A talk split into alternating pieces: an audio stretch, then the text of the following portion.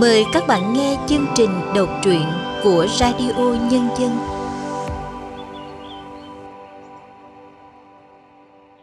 Thưa các bạn, trong đời sống hiện đại hối hả, bộn bề, luôn có những nét đẹp thầm lặng tồn tại đâu đó. Chẳng qua là người ta có còn nhớ đến, có còn trân trọng và nâng niu nó nữa hay không mà thôi.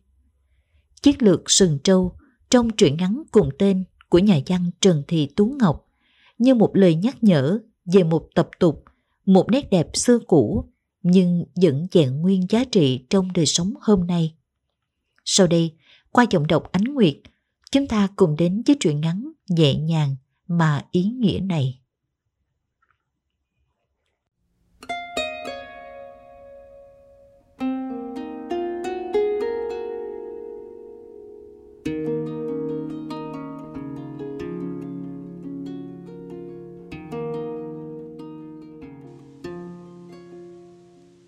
Duyên đến Busan xa vào một ngày đầu năm, ngang qua những triển núi chìm trong mưa phùn ẩm lạnh.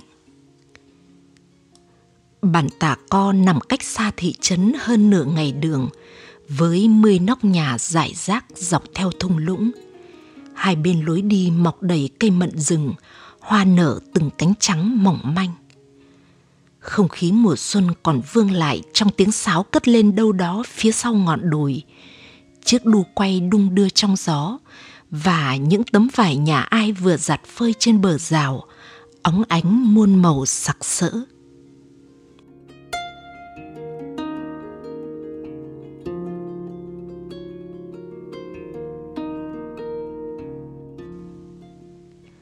Người phụ nữ chủ nhà còn khá trẻ, mái tóc dài mượt như rêu suối, búi gọn lại phía sau. Duyên nhìn thấy chị khi tình cờ lướt qua một đoạn phóng sự ngắn được chiếu trên truyền hình vào dịp cuối tuần. Đó là một buổi tối buồn tẻ như rất nhiều buổi tối khác. Tùng nhắn tin báo bận tiếp đối tác nên về trễ. Duyên tan tầm muộn, mệt mỏi không muốn nấu nướng gì. Cô mở suất cơm hộp nhạt nhẽo để trên bàn. Vừa ăn vừa lơ đãng lướt qua muôn vàn tin tức từ mạng xã hội liên tục đổ xuống như thác. Đúng vào khoảng khắc vừa ngẩng đầu lên khỏi điện thoại, một đoạn nhạc trong trẻo từ chiếc tivi màn hình lớn bất chợt ngân lên, thu hút sự chú ý của Duyên. Ở đó người ta đang kể về ngôi làng nhỏ phủ đầy hoa mận. Những đứa trẻ líu díu chuyển tay nhau viên sỏi bảy màu. Một người phụ nữ chạy tóc bên khung cửa sổ, đôi mắt nhung huyền hướng về phía xa xăm. Trên tay người đó có một chiếc lược sừng nâu sẫm.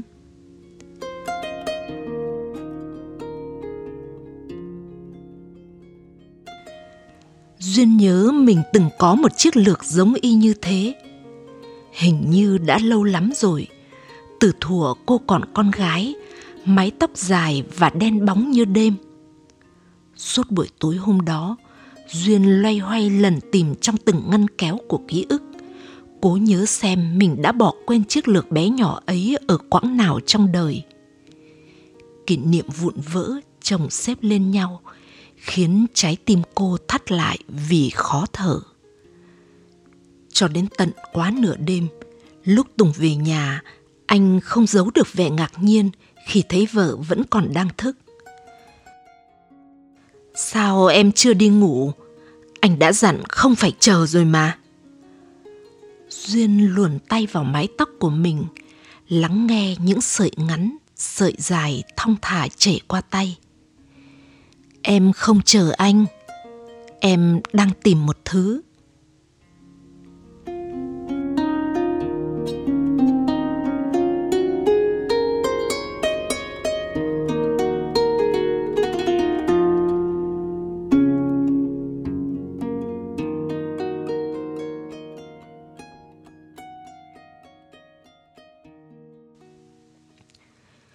Buổi sáng ở Pusansa mù mịt sương bay, con gà trống nhà ai cất lên tiếng gáy lục cục trong cổ, tưởng chừng như âm thanh bị cái lạnh vít lấy nửa chừng.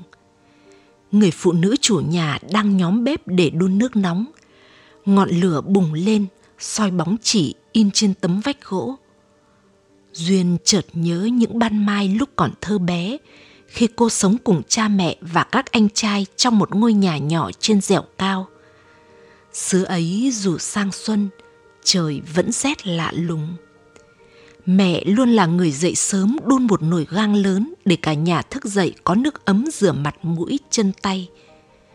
Riêng với cô con út bé bỏng là Duyên, sau khi lau mặt xong, bao giờ mẹ cũng dịu dàng bảo chảy tóc đi con mái tóc của duyên được mẹ chăm chút cẩn thận nên rất mềm và dày lúc nào cũng thơm ngát mùi hương nhu, lá chanh, lá xả dù vội vàng đến mấy, mẹ cũng chưa bao giờ để duyên tóc tai bù xù hay buộc túm cầu thả mà đến trường ban đầu duyên rất chán khi phải ngồi yên trên chiếc ghế gỗ chờ mẹ chải tóc, trong khi chúng bạn sách cặp ý ới gọi nhau bên ngoài hàng rào. Nhưng rồi dần dần, mọi thứ trở thành thói quen.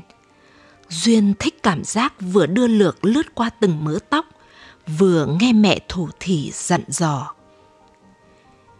Chiếc lược của mẹ Duyên là lược sừng đã lên nước bóng loáng, trên thân chạm trổ những đường hoa văn lượn sóng thanh thoát. Mẹ kể thuở xa xưa, có một nàng công chúa theo cha về tuần thú miền biên ải này. Do không quen thủy thổ nên chẳng may ngã bệnh.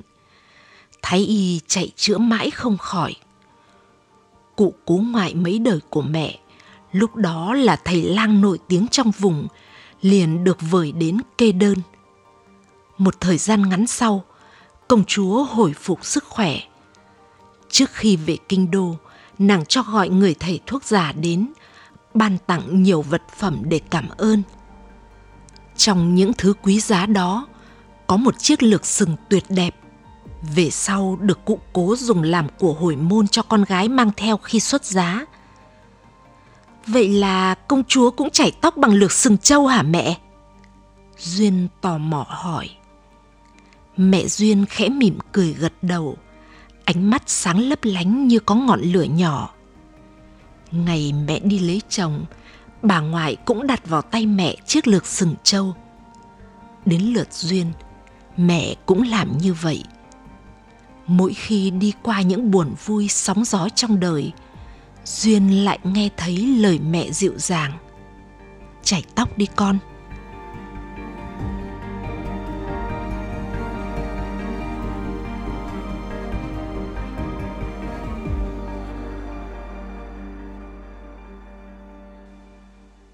tiếng nước reo trên bếp kéo Duyên rời khỏi dòng ký ức xa xôi. Người phụ nữ chủ nhà cẩn thận múc từng gáo nước pha vào chiếc chậu đồng, giặt khăn rửa mặt cho hai đứa trẻ lít nhít đang ngồi chờ bên cạnh. Mặc áo ấm cho các con xong xuôi, quay sang đứa bé gái nhỏ nhất, chị dịu dàng bảo, chảy tóc đi con. Duyên nhìn đứa trẻ cầm chiếc lược trên tay luồn qua suối tóc, tự nhiên thấy dâng lên một nỗi niềm tiếc nhớ xa xôi.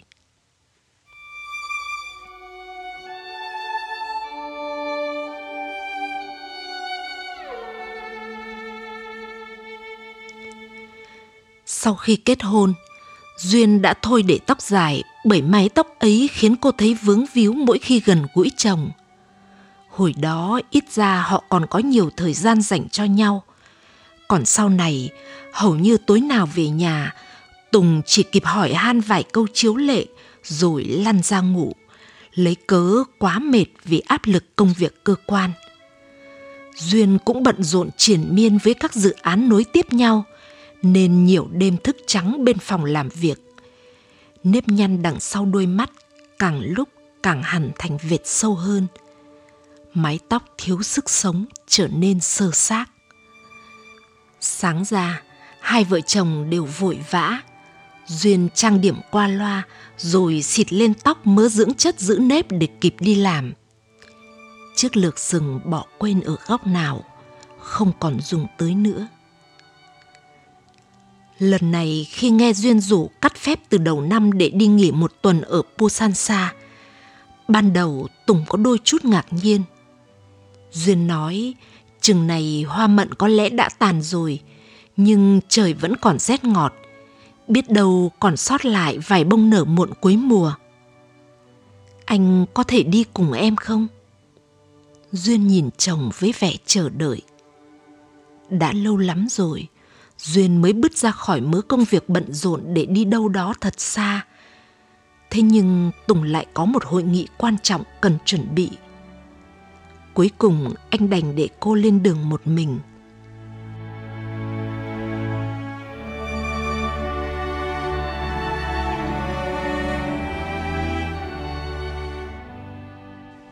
Busansa ở sâu trong thung lũng núi, sóng điện thoại chưa phủ đến nơi. Thỉnh thoảng Duyên mới ra ngoài trung tâm để liên lạc với chồng. Cô gửi cho anh ảnh chụp đứa trẻ đang chơi trước hiên nhà phủ đầy hoa mận. Những đứa trẻ con ở đây nhanh chóng thân thiết với Duyên. Chỉ có đứa bé gái nhỏ là vẫn giữ vẻ lặng im, xa. Duyên không dám hỏi gì thêm người phụ nữ chủ nhà về hoàn cảnh riêng của chị. Nhưng nhìn căn nhà ba mẹ con không có dấu vết nào cho thấy từng có bóng dáng đàn ông. Duyên nghĩ có lẽ người đó đã rời đi từ lâu lắm. Cô đến từ đâu? Một đứa trẻ chạm vào chiếc vòng lấp lánh trên tay Duyên rồi hỏi. Duyên khẽ mỉm cười. Chỗ cô ở xa lắm, phải đi qua mấy quả núi, mấy dòng sông mới tới được cơ. Ở đó có gì thế ạ? Duyên định kể cho lũ trẻ nghe một vài điều về thành phố, nhưng bất chợt nhận ra tất cả những thứ thuộc về cô bỗng trở nên quá nhạt nhẽo, nghèo nàn làm sao có thể so sánh vạt cỏ trong công viên được chăm tưới kỹ càng với những triển xanh bát ngát nơi đây. Mấy con ngựa gỗ sơn màu nơi sân chơi trẻ em, thật bé nhỏ so với chiếc đu quay khổng lồ được dựng trên đỉnh đồi đầy gió. Duyên nhìn vào bàn tay trắng xanh của mình, đã phai đi màu nắng thuở ấu thơ. Tự nhiên thấy giọng trùng xuống. Có nhiều thứ lắm nhưng không thể nào đẹp bằng chỗ này đâu. Ngày Duyên lấy chồng về thành phố, mẹ chải tóc cho Duyên lâu thật là lâu. Đó là lần cuối cùng Duyên được mẹ chải tóc bằng chiếc lược gỗ sừng trâu cũ kỹ mang theo về nhà chồng từ hồi con gái. Thời gian mẹ ốm phải nằm một chỗ, Duyên đang công tác ở nước ngoài – sau này cô cứ băn khoăn tự hỏi, không biết những ngày đó có ai chải tóc cho mẹ không? Tóc mẹ duyên dài và đen óng ánh. Tới lúc mẹ nhắm mắt rồi, mái tóc dài nặng được cha cuộn lại như chiếc gối phía sau. Cha kể phút cuối, mẹ nói không cần mang theo gì ngoài một chiếc lược nhỏ. Người phụ nữ chủ căn nhà nơi Duyên ở lại cũng có mái tóc đen dày như thế. Mỗi sáng thức dậy, thấy chị chải tóc cho mình, rồi chải tóc cho con. Tự nhiên Duyên thấy lòng êm đềm đến lạ. Chồng tôi bỏ đi với người ta qua biên giới từ lâu rồi. Người phụ nữ kể cho Duyên vào một lần vừa chải tóc xong. Bên ngoài trời đổ mưa, buồn, thật là buồn. Hai đứa trẻ này không phải con đẻ của tôi đâu. Chúng là con anh ấy với người vợ sau đấy. Cũng tại tôi không có con nên anh ấy chán đi tìm người khác. Sau này hai vợ chồng họ bỏ lại con cho ông bà nội già yếu, rồi cùng nhau đi biệt. Thấy lũ trẻ bơ vơ, thương lắm, nên tôi xin mang về nuôi một mình chị như thế này vất vả quá. Người phụ nữ bỏ thêm một gộc củi vào bếp lửa. Ánh mắt nhìn về phía hai đứa trẻ say ngủ trên giường. Ban đầu bọn trẻ cũng không chịu đâu, nhất là con bé út ấy. Nó cứ lặng lặng, chả nói gì.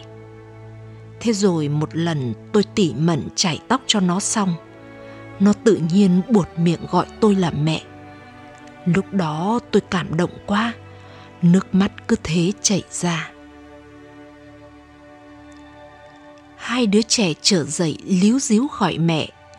Duyên khoác áo bước ra ngoài.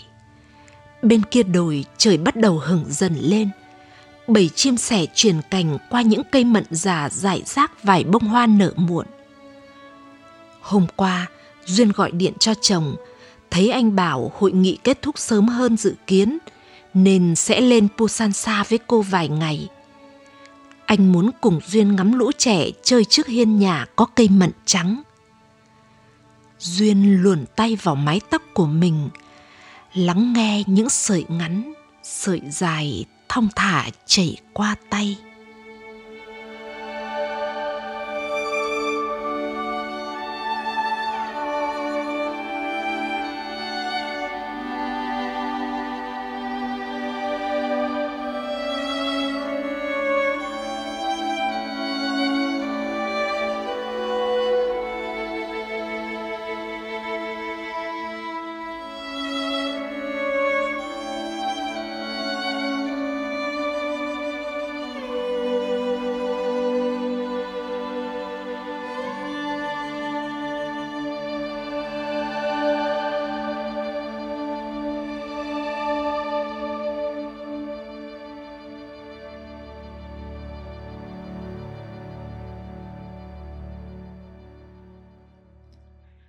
Các bạn vừa nghe xong truyện ngắn Chiếc lược sừng trâu của tác giả Trần Thị Tú Ngọc qua giọng đọc Ánh Nguyệt.